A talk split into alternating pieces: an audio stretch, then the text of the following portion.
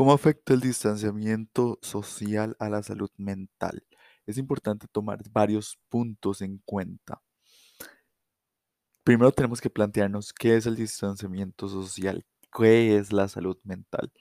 El distanciamiento social ahorita lo que estamos pasando es por esta etapa del COVID, donde nos hemos alejado de las personas que queremos.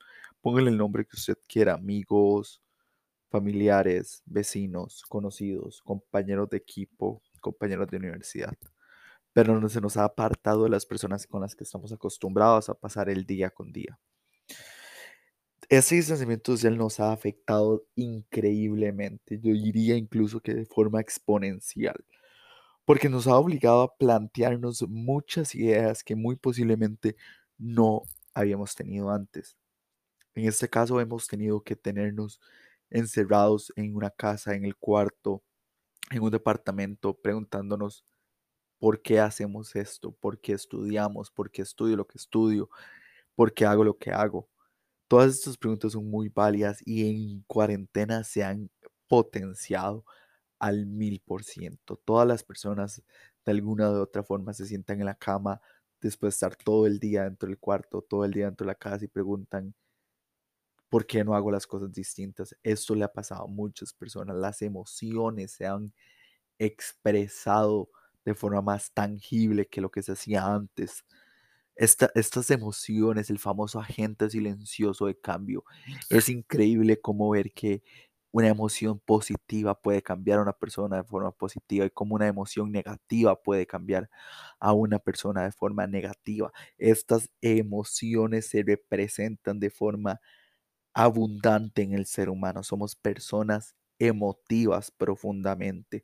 Si una persona está feliz, se refleja su felicidad. Si una persona está triste, se siente la tristeza en el lugar.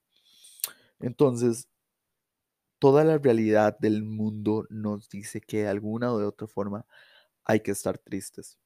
La cantidad de muertos, la cantidad de enfermos, la cantidad de personas que han perdido su trabajo no es algo para dar por menos. Entonces, si todo el ambiente es de tristeza, todo el ambiente es de hostilidad, es de preocupación, ¿por qué es que a nosotros se nos potencian estas cosas? Esas son las preguntas frecuentes que tenemos. Estas preguntas de por qué hago lo que hago, por qué estudio lo que estudio, ¿realmente estas personas las considero mis amigos o solo son conocidos? ¿Por qué practico el deporte que practico? ¿Por qué no practico otra cosa?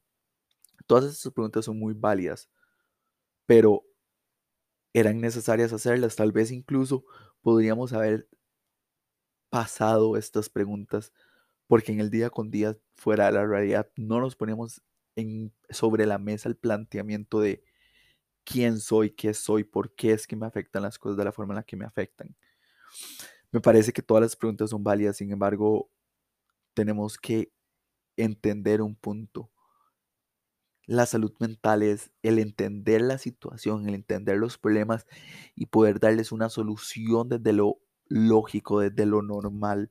No es regirse por las emociones, tampoco es darle por menos a las emociones. Pero todas las emociones de alguna u otra forma se ven reflejadas con la relación humana.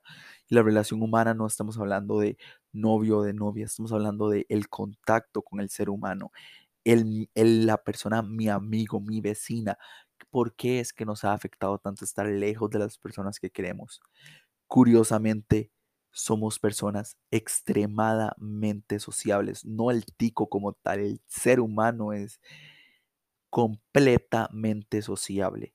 Entonces, ¿cómo es que en, una pregunta sencilla y, y completa, ¿Cómo es que se ha visto afectada la salud mental por el distanciamiento? Se ha visto afectada al mil por ciento. Muchas personas han salido de su trabajo, muchas personas han salido de su estándar de confort y se han visto golpeadas por una pandemia, un agente silencioso de muerte. Entonces, qué difícil, qué curioso.